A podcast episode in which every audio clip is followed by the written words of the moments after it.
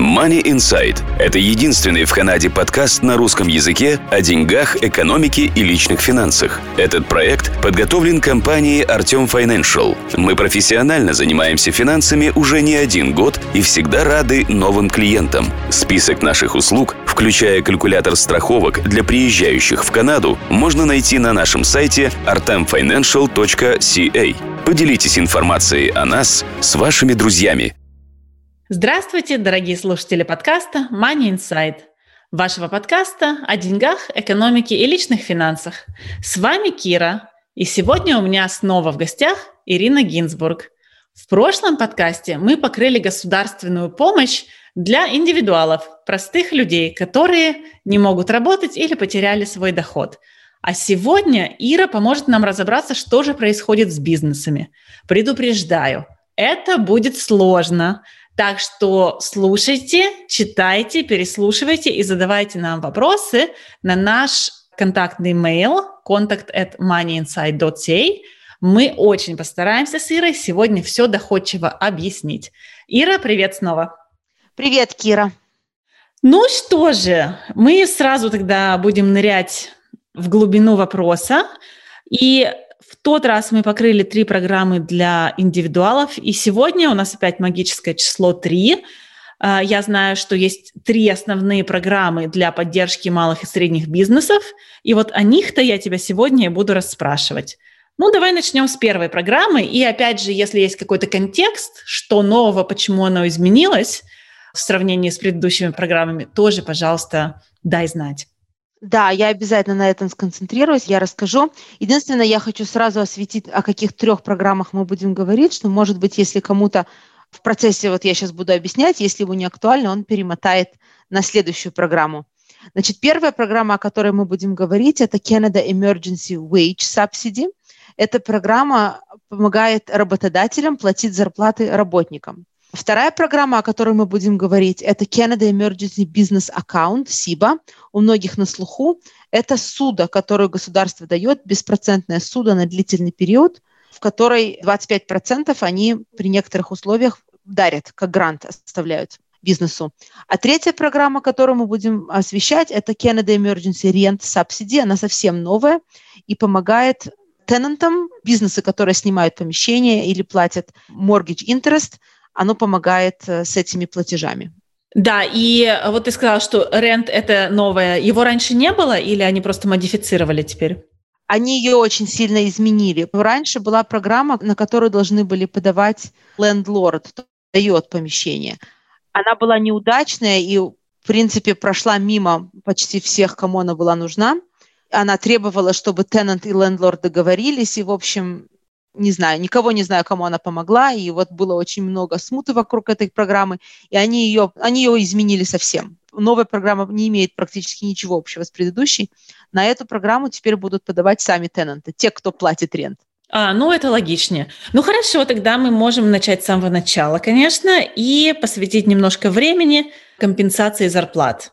Да, эта программа, там очень много технических вычислений и очень много терминов. То есть я Постараюсь как можно более доходчиво ее объяснить. Я очень рекомендую информация, которую я сейчас даю с гораздо большим количеством деталей, находится у меня на веб-сайте. А мы дадим все линки в этом подкасте внизу. Я очень рекомендую туда ходить. Более того, программы все время меняются, и я все время обновляю освежаю информацию у меня на веб-сайте – потому что, к сожалению, то, что мы говорим сегодня, может стать неактуально через пару недель, или какие-то детали могут сильно поменяться. Я очень советую продолжать проверять и перечитывать. Но в целом эта программа Canada Emergency Wage Subsidy, она для того, чтобы помогать работодателям платить зарплаты работникам. Значит, эта программа уже идет, она началась давно, она началась в апреле. В начале ее первые четыре периода, то есть каждый период это месяц, требовалось, чтобы ее получить, чтобы бизнес потерял как минимум 30% дохода. Дохода ревеню, не инкома ревеню, то есть гросс ревеню. И тогда можно было подавать, и те, кто потеряли больше 30% грязного дохода, могли получить от государства 75% от заработной платы, которую они платили работникам. Это довольно большая такая существенная субсидия. Теперь, значит, э, с пятого периода программа сильно изменилась. Пятый период начался 5 июля. И теперь у нас вот пошли разные условия, значит, пятый, шестой период там одни условия, с седьмого немножко они изменяются, но тут уже сильно технические данные, я туда входить не буду. Но самые большие изменения, которые произошли с этой программой после пятого периода, то есть 5 июля, это что теперь не требуется 30% упадков доходов. То есть больше бизнесов смогут получить эту субсидию. А работодателю, чтобы получить субсидию, все-таки нужно показать, что доход упал, но не нужно теперь, чтобы он упал настолько, на 30%. То есть если он упал на меньше, чем 30%, то человек все равно получит то, что называется base subsidy. А если бизнес потерял больше 50% дохода, то он, кроме этой base subsidy, получит еще топ-ап, то есть еще дополнительную субсидию. В принципе, нашим слушателям не очень важно, из каких компонентов высчитывается их субсидия. Просто то, что нужно вынести сегодня, это что даже если они потеряли доход на меньше, чем 30%, но потеряли доход относительно прошлых периодов, я объясню, что такое прошлый период, это тоже довольно сложная тема в этой субсидии, то или как минимум есть смысл проверить, сколько они могут получить. Ты имеешь в виду, потеряли доходы э, за месяц или за какой-то более длительный период? Я объясню, как работают периоды сейчас. Я просто хочу сказать, что значит, эта субсидия, которую они дают, она была 75%.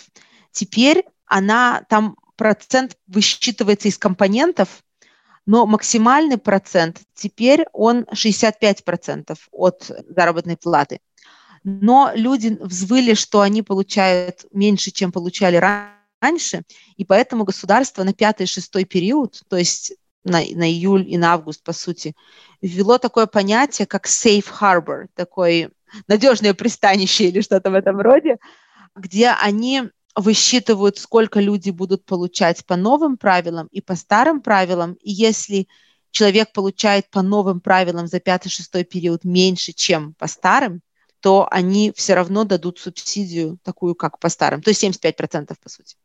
Угу. То есть, получается, бизнесам нужно просто подаваться, и им скажут, сколько они могут получить процентов, и, может быть, можно апеллировать, может быть, нельзя. Да, то, что я пытаюсь на самом деле донести, это что в голове просчитать бизнес-оунер вряд ли сможет, сколько он точно получит, потому что там очень много компонентов. Но у государства есть очень удачный калькулятор – который во время подачи можно использовать, можно заранее использовать в любой момент.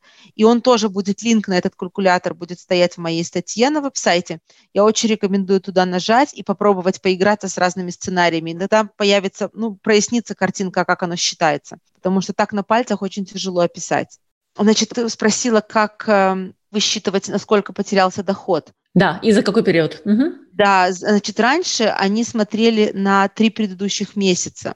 А теперь они поменяли, можно использовать три предыдущих месяца, а можно, значит, они ввели такие два метода. В одном случае они сравнивают текущий месяц с таким же месяцем в прошлом году, или предыдущий месяц с таким же месяцем в прошлом году. То есть, грубо говоря, если мы подаем, не знаю, за октябрь, то мы сравниваем октябрь с октябрем и сентябрь с сентябрем и выбираем наибольшее. Это первый метод. Второй метод это мы берем среднее нашего заработка за январь и февраль 2020 года. Еще не было пандемии, как бы еще ничего не закрывалось в январе и феврале 2020 года. Берем среднее заработок этого периода и сравниваем его с текущим месяцем и с предыдущим месяцем. Например, с октябрем и сентябрем и выбираем наибольшее. То есть совокупную сумму за оба месяца вместе? Ну, средняя только. А, средняя. Угу. Да, если мы заработали, например, в январе 100 долларов и 200 в феврале, то у нас средняя 150, а теперь мы сравниваем 150 с тем, что мы заработали в октябре, например, 100. Значит, у нас упал доход. Или с сентябрем, например, 80. То есть у нас в сентябре упал на больше, чем в октябре. Значит, мы выбираем сентябрь как наш точку отсчета. Все понятно, да. А скажи, пожалуйста, если уже получали эти субсидии по старым правилам, то вот эти деньги на зарплаты, которые предприниматели получали, они входят в доход, по которому считается, допустим, если мы сентябрь 2020 года сравниваем с сентябрем Нет, субсидия не входит. Не входит. не входит, угу. нет. Нет, входит только доходы, то, что человек получал от своих клиентов, ну, как вот обычный доход бизнеса. Так, понятно. И нужно подаваться так же каждый месяц, как было по предыдущим правилам, или что-то изменилось? А в этом плане, да, но практически точно так же мы подаем за период, каждый период покрывает месяц. Угу, понятно. И есть какие-то ограничения по суммам или по количеству работников, потому что есть же маленькие бизнесы, а есть и бизнесы и побольше. Нет, нет, интересно, что нет ограничений по суммам. В прошлой программе, это, вот этой, то есть в этой же программе за периоды 1 до 4 было ограничение. Там было до 847 долларов на работника в неделю. Сейчас ограничения нет. Имеете право взять новых работников, имеете право повысить им зарплату, при условии, что эти работники, они вам не родственники, или это не я сам работаю на свою компанию. Как интересно, то есть даже если ваш бизнес теряет деньги, и вы берете субсидию, чтобы выплачивать зарплату работникам, которые у вас уже работают, то все равно вы можете нанять еще людей, и вот этим новым людям тоже будет субсидия? Да, вы можете нанять, потому что бывают ситуации, когда у вас ваш работник заболел, например, и больше не работает, а вам же, вы же вынуждены брать друг, кого-то другого. То есть э, все равно государству выгодно, чтобы лучше бизнес нанимал работников, чем эти люди останутся без работы и сядут на другие пособия смотрите предыдущий подкаст. То есть мы хотим, мы хотим поддержать бизнесы, чтобы они их не было проблем нанять работников, и чтобы лучше бизнесы платили работникам, чем они сидели на пособии. Да, это интересно. А вот еще, может быть, немножко глупый вопрос. Вот эта ситуация, когда платится субсидия на зарплату работнику, работник заболел, то есть из этой субсидии выплачивается ему больничный, да? А если берут другого работника не вместо него, а в дополнение, то ему уже отдельная субсидия. То есть субсидия от одного работника к другому вроде как не переходит. Это на самом деле совсем не глупый вопрос. Этот момент был изменен в этой программе относительно вот предыдущих периодов. В предыдущем периоде говорили, что если человек не работает 14 дней подряд, consecutive days, на этого работника субсидию получать нельзя. Причина была, потому что он в это время получал серб работника. Получалось, что как бы за того человека два раза платят. В этот раз, периода номер пять, они это дело изменили. И теперь даже работники, которые не работают 14 дней или больше и не получают зарплату, на них можно подавать. Угу. То есть теперь, получается, работодатель выплачивает работнику его там выходные дни из этой субсидии, допустим, или из своих доходов, и работник в это время, получается, не подает ни на какие индивидуальные программы. Ну, если работник получает от работодателя Если деньги, получает, да. Тогда он не может подавать. Помните, мы говорили на предыдущем подкасте, что э, если он получает, он не может подавать. В этом случае работодатель работнику не платит, но он все равно включен как бы вот в его gross pay. Ну, калькулятор вам в помощь поможет. Там надо отметить, сколько у вас работников были на лив в периоде. Угу, понятно. Да, не просто, это все непросто. И есть ли какие-то ограничения еще, которые мы не покрыли? Я, я спрашивала тебя, на какой период это рассчитано, то есть подаем мы ежемесячно, и это так же, как для индивидуалов, там, на год. Э, насколько это дело ввели? Значит, сейчас у нас точно до 9 периода, то есть до 21 ноября, но она будет продолжаться дальше, до июня 2021 года. То есть еще годик есть. Угу, понятно. Оно будет долго, но там будет потом sliding scale. То есть вначале давали 75% заработных плат субсидию. Потом они ввели, что максимум 65, на самом деле может быть меньше, чем 65, если потеряли доход на меньше, чем максимум. И они вот из-за того, что люди стали выть, что недостаточно, они заморозили, да, вот они ввели вот этот harbor, который мы обсудили, и еще они вот этот максимум 65% тоже продлили до декабря. Потом они после декабря этот максимум будут уменьшать. То есть даже люди, у кого упал доход на много, то у них уже максимум будет не 65%, а меньше после декабря. Ну, если не изменят программу опять. Да, то есть имейте в виду, что то, что вы получаете сейчас, не факт, что так оно и будет продолжаться, что каждый месяц возможны сюрпризы, да? И... Да, на самом деле это надо отслеживать, потому что некоторые работодатели были удивлены, почему государство ввело вот этот safe harbor, потому что они получили вот за лето очень плохой фидбэк. Они набрали людей назад на работу, и они привыкли, что у них есть субсидии 75%, и вдруг они нежданно-негаданно получили меньше. То есть это надо отслеживать, потому что когда начнется опять слайдинг скейл, или, например, у вас дела пойдут, дай бог, лучше, вы уже будете, например, терять относительно предыдущего периода не 30% и не 50%, а, например, меньше, то и субсидия будет уменьшаться. Поэтому это надо, надо держать руку на пульсе. Ой, да, это очень важно. Так, ну, похоже, мы с этой программой с Wage Subsidy разобрались. Хочу очень важную одну деталь сказать. Если работники родственники, или мы нанимаем сам себя, то есть, например, ну, человек в своей же компании работает, то там вычисление другое. Оно, в принципе, практически такое же. Единственной разницей, что мы не можем поднять себе зарплату, чтобы получать больше субсидию. То, что можно было сделать, если не родственники. И, мы не можем взять дополнительного работника, члена семьи, который не работал до марта. То есть, например, если у меня есть взрослая дочка, и она не работала раньше на меня, а теперь я ее возьму для того, чтобы получать на нее субсидию, это не разрешено. Это можно было бы, если бы была не дочка. Я могу взять чужого человека. Но для родственников это не разрешено, то есть субсидии не будет на эту часть. Это называется baseline remuneration или pre-crisis pay, который у вас спросят, когда вы будете заполнять. То есть вы должны написать, сколько этот человек зарабатывал до пандемии. Ну, на моем веб-сайте написано, как высчитывать. А вот подожди, подожди, тогда еще парочку вопросов, которые у меня возникли. Когда вы заполняете, вы заполняете, что на каждого работника заполняете, сколько они получали до кризиса, или это какая-то уравненная сумма? На каждого работника. То есть подача на эту субсидию, она не очень простая. Там надо много данных иметь, и оно прямо вас предупреждает, когда вы подаете, что вот перед тем, как вы начнете заполнять, вот удостоверьтесь, что у вас есть это, это, эта информация. Вам нужно знать, сколько люди, например, сидели в лив, да, вот то, что мы сказали, сколько они получали до кризиса, сколько вы заработали за предыдущие три месяца и сколько вы заработали в предыдущем году в тот же месяц, потому что оно высчитывает как лучше. Калькулятор высчитывает, оно сравнивает разные расчеты и выбирает наилучшее. То есть вам нужно иметь на руках довольно много финансовой информации про программу. И каждый месяц одно и то же заполнять, да? Все снова. Да, да, да.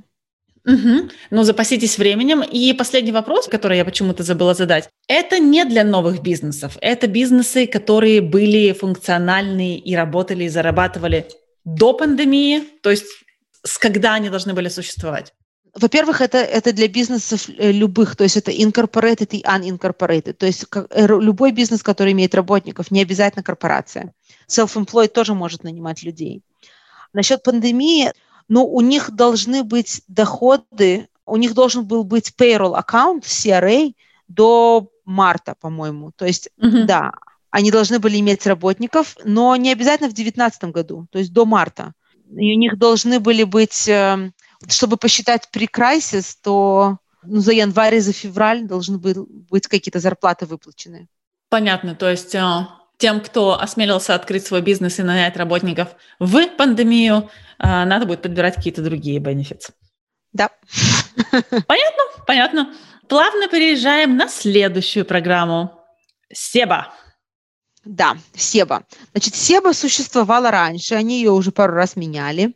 Сначала они ввели какие-то драконовские правила, которые не подошли никому, но люди очень быстро оспорили, и они очень быстро их изменили. То есть это уже не актуально, мы это обсуждать не будем. Но теперь программа существует для двух... Во-первых, так, что такое СИБА? Напоминаю, это беспроцентное суда в размере 40 тысяч, которую дает банк с помощью государства. То есть программу, в принципе, ведет государство, но выдает банк. Вы подаете... Государство дает деньги банкам, а банки распределяют деньги бизнесам, своим клиентам. Совершенно верно, да. То есть это единственная программа, на которую вы подаете через сайт банка, а не CRA. Значит, 40 тысяч беспроцентная суда, из нее, если вы выплатите всю суду до 31 декабря 2022 года, еще довольно не скоро, то они вам обещают подарить 10 тысяч. Ох, как хорошо. Да, очень даже неплохо. Причем у этой программы есть два, как бы два течения. Первое очень простое. Если Единственное требование, которое требуется, чтобы получить этот грант, эту, эту суду, это чтобы у работодателя было выплачено зарплатами не меньше, чем 20 тысяч за 2019 год. То есть с 20 тысяч до полутора миллионов. Это получило как бы вот это требование получило очень много такой огласки и недовольства, потому что компании, которые платят зарплатами полтора миллиона, им, в принципе, 40 тысяч суды как капля в море, а маленькие бизнесы, которые не берут зарплату вообще, потому что не в состоянии, они не могут подавать. Но это, это изначальное требование. И этим бизнесам, которые за 2019 год выплатили как минимум 20 тысяч зарплат, подать просто элементарно. Там они практически автоматически получают эти деньги. Есть требования, что они их должны потратить на, на текущие расходы, естественно, не инвестировать их, не взять как бы, на всякие не бизнес-релейтед э, затраты, но получить легко. Гораздо сложнее бизнесам, которые не имеют выплаченной зарплаты за 2019 год. Они могут подать, если они смогут продемонстрировать, что у них есть неотложные затраты на 2020 год в размере 40 тысяч. На весь 20 год, да? Прям сначала и вот до конца, хоть он еще и не закончился. Да, они должны предоставить э, доказательства, что у них они имеются. Причем в этом случае не так, как в предыдущих программах, что они должны просто ответить на вопрос и сказать, да, да, имею, честно говорю, имею. Они должны подать документы прямо при подаче. То есть они все эти затраты, инвойсы, они должны подать, и государство выдает эти деньги очень осторожно только тем, кто вот по всем этим правилам, по всем критериям подходит. В этой программе тут есть довольно вот как бы несколько limitations. Например, одно из них – это что у бизнеса должен был быть active business checking аккаунт с банком, который был открыт не позже 1 марта. То есть вот как вот спрашивала, что должен был уже быть бизнес, и в этого бизнеса должен был быть бизнес-аккаунт. Например, некоторые наши частные предприниматели, self-employed, не имеют бизнес-аккаунта, они просто имеют свой персональный аккаунт, и через него бизнес. Вот они пролетают с этой программой из-за этого. Ой-ой-ой. Это нечестно. Да, это нечестно. Есть там несколько проколов с этой программой. Некоторые люди, которым она очень нужна, они на нее не попадают. Какие категории экспенсов подходят? Значит, в принципе, много из них. Зарплаты. Зарплаты только не родственникам. Зарплаты самому себе не подходят. Дивиденды тоже не подходят самому shareholders, то есть только зарплаты вот наемным работникам, чужим или контракторам. Конечно же, рент помещения – рент какого-нибудь оборудования для бизнеса, страховка, property tax, любые счета, электричество, вода, коммунальные услуги, конечно же. Также, если есть суда, которую выплачивает бизнес, то и principal и interest, часть этой суды, оно считается неотложный expense. Затраты independent contractors, если вы нанимаете людей, чтобы делали для вас работу. Если вам нужно какие-то лицензии поддерживать, да, licenses, permissions – чтобы ваш бизнес оперировал. Или, например, вы покупаете материалы для бизнеса, чтобы их утилизировать, их, чтобы продукт продавать. Все это подходит для non-deferrable expenses. Но сейчас, внимание, вот одна вещь, которую некоторые опускают, и она очень важная. Значит, они разрешают, чтобы затраты были на весь 2020 год, но они хотят также, чтобы obligation, то есть у вас уже было контрактное как бы обязательство заплатить за эти затраты до 1 марта и не раньше, чем 1 января. Что это означает?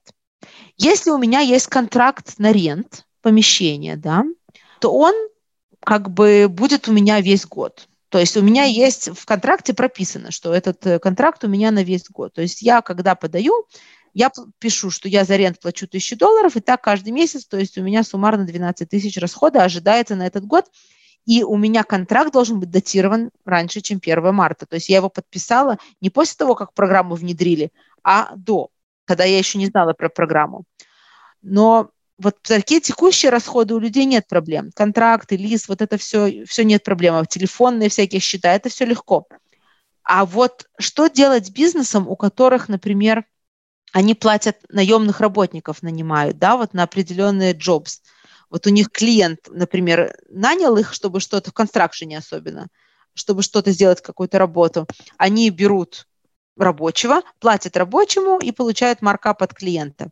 Вот у таких бизнесов возникают проблемы, потому что у них эти расходы за 2020 год, они текущие. у них не было этих расходов, они не могут их предвидеть. Они будут, когда будут заказы. Вот, в принципе, государство такие расходы не разрешает использовать под эту программу.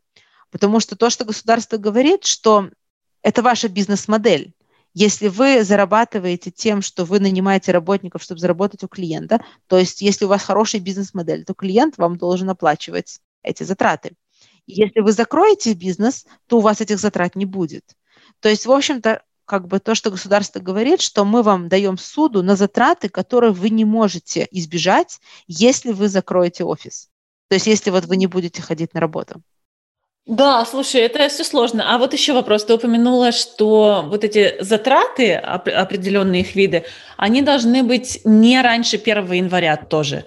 То есть если, не знаю, вы там производите книжки, вы в Китае заказали обложки для книжек на весь год в 2019 году в конце, а потом вы, собственно, не получили эти свои обложки из-за перебоев в supply chain, то вроде как вам ничего не положено? Ну, в принципе, они говорят, что invalid, они говорят invoice due prior to January 1st. Но, с другой стороны, редко вы оплачиваете раньше, чем получили. То есть, в принципе, я бы сказала, что у вас как бы, скорее всего, обязательство будет тогда, когда вы их получите платить. Ага, все логично. Угу. Скорее всего. Если ваша бизнес-модель предполагает, что вы заплатили до получения, ну так у вас были деньги заплатить, тогда вам не нужна суда. А, ну все, это логично, конечно. И еще такой уточняющий вопрос. Ты упомянула, что это в основном для тех, кто платит зарплаты, и зарплаты себе и родственникам не считается. То есть тогда для вот self-employed или контракторов, у которых э, сабконтракторы, допустим, и которые, в общем-то, вносят деньги клиентские на общий счет. Что им делать? Они подходят вот под эту категорию бизнес-субсидий или им уже нужно идти как индивидуалам? Ну, это программа для бизнесов. Это программа loan для бизнесов. То есть они могут подавать на нее, если у них есть или wages заплаченные за 2019 год, то есть вот это вот первый стрим, то есть если даже, например, это корпорация, и в ней работает только сам хозяин. Или, например, это self-employed, и у него работает жена. Ну, self-employed не может платить зарплату сам себе, если он не корпорация. Вот я к тому и спрашиваю, да. Но такого просто не бывает, как бы кроме этой программы. Self-employed не может платить зарплату сам себе, потому что self-employed, весь его доход идет все равно на его personal return, поэтому ему нечего платить зарплату. Но он может платить зарплату жене и, и иметь сифор тогда это нормально, он попадет через первый стрим, где требовался employment income. Но если он идет на второй стрим, который требуется неотложные экспенсы, то вот там зарплаты не считаются. Вот есть перекос, то есть я с тобой согласна, оно нечестно. У людей, кто выплачивал зарплаты 20 тысяч, не спрашивают ничего. А у людей, которые нет зарплат, они должны очень сильно мучиться, чтобы показать, что у них есть контрактные обязательства заплатить 40 тысяч уже до 1 марта. Очень мало людей, маленьких бизнесов могут это показать. Да, да, я спрашиваю не, даже не к тому, что честно-нечестно, а просто немножко больше разобраться, потому что знаю, что случаи есть разные. Есть ли какие-то важные моменты, которые нужно знать э, по поводу того, когда подавать, да когда подавать, потому что вот со всеми этими изменениями, и ты упоминаешь часто периоды определенные, этапы, по которым нужно подавать, нужно ли здесь что-то нам упомянуть?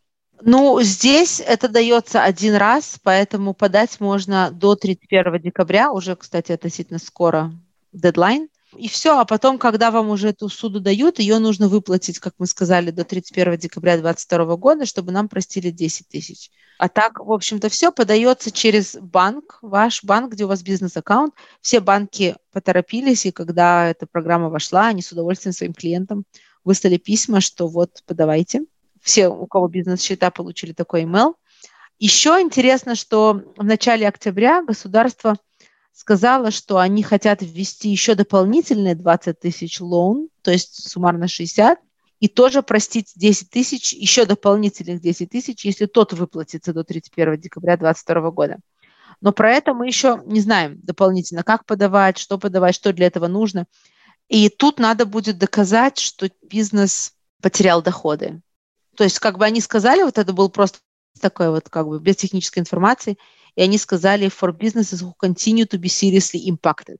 А что конкретно это означает? Ну, это витиевато, да. Но я чувствую, у нас еще след- следующий подкаст уже бурлит прямо где-то в ноябре. Я о том и говорю, что надо все время проверять, а то можно очень так пропустить информацию важную. Да, ты была права, это все, конечно, непросто. И теперь тогда давай поговорим про третью программу, а потом я, я уже буду задавать вопросы об взаимоисключаемости этих программ и и какие-то другие нюансы. То есть третья программа у нас касается рента, и ты уже вначале упомянула, что она была кардинально изменена благодаря фидбуку, который государство получило. Ну, давай теперь в деталях. Да, значит, эта программа, она, чтобы помочь платить рент и моргидж до 2021 года, до июня, до середины э, года 2021. Она началась по-моему, в начале октября, по-моему, на нее уже можно подавать, но она на самом деле началась 27 сентября. Просто как бы первый период начался 27 сентября, поэтому кто будет подавать сейчас или позже, будет подавать ретроактивно на тот период. Кто может подать? Канадские бизнесы, которые платят, как мы сказали, рент или mortgage interest. Это могут подавать tenants, которые потеряли доход – максимальную субсидию получит тот, кто потерял 70% дохода, как минимум. Но те, которые потеряли меньше, чем 70%, получат просто меньше. Сравниваются периоды, я думаю, подобным образом. Ну вот сегодняшний период относительно такого же периода в прошлом году. И субсидия, она, максимальная субсидия 65% от рента и mortgage interest. И там тоже sliding scale. То есть чем больше потеряли доход, тем больше субсидия до 65%. Если там есть одно такое вот если хорошее, ну, не знаю, хорошее или нет, сами решайте. Если ваш бизнес закрыли, как бы по рекомендации Public Health, то есть, например, вот как рестораны совсем закрывают, или спортзалы, то можно получить дополнительные 25%. То есть суммарно 90% от рента можно получить обратно, если вас закрыли совсем. О, понятно. А скажи, пожалуйста, предыдущую программу, которая была для лендлордов, ее закрыли, совсем аннулировали, да? Да, ее отменили. Угу, то есть теперь это именно на бизнес-людях, на предпринимателях, которые платят рент они могут вернуть. А теперь тогда есть ли какие-то, опять же, ограничения и насколько часто нужно подаваться? Это опять ежемесячно? Да, по-моему, это ежемесячно, если честно, я не помню. Угу. Ну, на твоем блоге это точно есть. А скажи, пожалуйста, допустим, если мы берем бизнес, который, да, снимает помещение, те же детские кружки, гимнастика, танцы, и в бизнесе работают люди. То есть такой бизнесмен, он может подать и на rent subsidy, и на wage subsidy, и на бизнес-аккаунт? Да, но друг друга не исключают. Они разные совершенно, да. Ой, ну это, это хорошо, это неплохо. То есть все три программы друг друга не исключают, просто нужна разная документация и разбираться и следить за изменениями. Да. Угу. Отлично. Я думаю, что мы, надеюсь, что мы очень помогли многим бизнесам сейчас. И скажи, пожалуйста, что говорит правительство, если что-то говорит, какие-то кардинальные изменения будет э, в этих программах или в комплексе программ? Будут вводить что-то новое, будут что-то менять? Были ли какие-то вот такие знаки, которые нужно помнить? Да, государство все время что-то меняет, то есть поэтому я очень сильно рекомендую, очень настоятельно рекомендую все время отслеживать, потому что государство другие всякие программы помощи, которые у нас есть, они годами их проверяли, выводили, как-то планировали. А эти государства пытаются помочь быстро, оценить, кому больше надо и как быстрее помочь. И, конечно, когда они это много фидбэка. На самом деле то, что новые программы, они витиевато дают такие непонятные немножко критерии, они, может быть, даже это делают специально, потому что после такого пресс-релиза они получают много фидбэка от бухгалтеров, от лоеров и от всяких предпринимателей. И они меняют. Еще до того, как войдет программа, они ее уже подстраивают и меняют. Просто как иллюстрация, вот эта вот суда, она менялась несколько раз. Вначале они сказали, что нужно, чтобы были зарплаты выплачены не меньше 50 тысяч. Под это дело никто не подошел, кому оно надо. Вот, они ее быстренько поменяли на 20 тысяч. Тогда взвыли те, которые платили дивиденды вместо зарплаты, и вот которых куча расходов другие бизнесы. И они изменили эту программу, чтобы они не могли попадать. В общем, да, надо следить, изменения будут точно. Вот даже в октябре они, вот эту программу, которая Emergency Wage Subsidy, они меняли уже очень много раз, и даже вот этот пятый-шестой период, они ее ввели, сказали, будет sliding scale. Потом сразу сказали, почти сразу в октябре в начале, что уже не будет, потому что люди взвыли, что как же так, даже 65% не получат. И вот тогда вот такую рекомендацию дай еще, пожалуйста, нашим слушателям. Я понимаю, что это у нас царь и бог э, в этом деле. Но где, где нужно еще смотреть? Какие закладочки нужно себе положить и на какие алерты подписаться людям? Но я очень отслеживаю это, и это требует, конечно, у меня больших усилий, чтобы это все отслеживать, поэтому я рекомендую смотреть мой веб-сайт, потому что я просматриваю официальную информацию и и информацию, которая ну, такую более техническую, да, официальная информация на сайте CRA, она написана очень недурственно, в принципе. Если вам охота, то вы можете читать там. Но она не имеет технических пояснений. Вот когда у людей возникают всякие немножко уникальные ситуации, а что если так, а что если так, они не покрыты там все эти вопросы. Эти вопросы обсуждаются в более технических всяких кругах, таких более узких. Вот я общаюсь много с такс-лоерами и с другими бухгалтерами, и мы некоторые ситуации разрешаем в этом кругу, звоним в CRA, если что-то не так, и читаем Income Tax Act. То есть вот такие вот всякие ситуации лучше читать мой блог, потому что там будут больше деталей. Да, а еще я хотела упомянуть, что, допустим, одна вот есть программа, которая идет через банки. Я бы тоже советовала, как человек, работающий в банке, самим все читать и держать руку на пульсе, потому что Конечно, в банках тоже полная смута и ведется пропагандистская и обучающая работа, frontline staff, людей, которые с вами работают. Но я думаю, что всегда лучше быть вооруженным правильной информацией и интерпретацией, чтобы, ну, потом не заплатить дороже. Ну, совершенно верно. Не забудьте, что даже вот эти работники в банках, которые просматривают вашу аппликацию на эти программы, они же тоже новые в этом деле. И они прошли тренинг. Но многие вопросы для них не ясны, и у многих людей, которые подают, у них уникальные ситуации. Поэтому мои клиенты, например, некоторым отказали. И когда мы подаем еще раз, мы пишем cover letter, то есть мы пытаемся сделать это легче для человека, который просматривает этого банковского работника. То есть мы объясняем нашу точку зрения, мы показываем почему мы попадаем под критерии.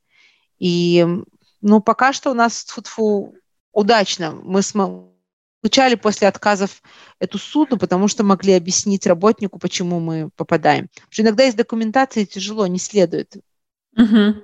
Да, слушай, ну отлично, мне кажется, это очень хорошее завершение подкаста. Не забывайте, что на той стороне провода тоже люди, и не отчаивайтесь, если у вас что-то не получилось, потому что есть люди такие, как Ирина, которые готовы вам помочь. Мы знаем, что бизнесам, особенно мелким, средним, пришлось ой как не сладко, и далеко не закончился этот период еще. И поэтому мы, собственно, и делаем эти подкасты, приглашаем гостей, чтобы максимально облегчить понимание сложившейся ситуации для вас всех – Надеюсь, что у нас это получилось. И, Ира, огромное тебе спасибо еще раз. Спасибо, Кира, что меня пригласили. Да, буду рада помочь. Да, чувствую, скоро мы встретимся снова. Есть шанс большой, что очень скоро. Будем всегда рады. До свидания, дорогие слушатели. С вами были Ирина Гинзбург и Кира, а также подкасты Money Insight, ваши подкасты об экономике, деньгах и личных финансах. А пока что по-настоящему вам желаю успехов в деньгах. Данный подкаст сделан лишь для вашей информации. Компании, инвестиции, страховые продукты и другие материалы, упомянутые в подкасте, упомянуты лишь для ознакомления и не являются рекомендацией к действию. Так как мы не знаем вашей конкретной ситуации, то мы не можем нести ответственность за ваши действия после прослушивания подкаста. Пожалуйста, обращайтесь к специалистам, если вы не уверены, как поступить. Спасибо, что слушаете нас и не забывайте задавать вопросы.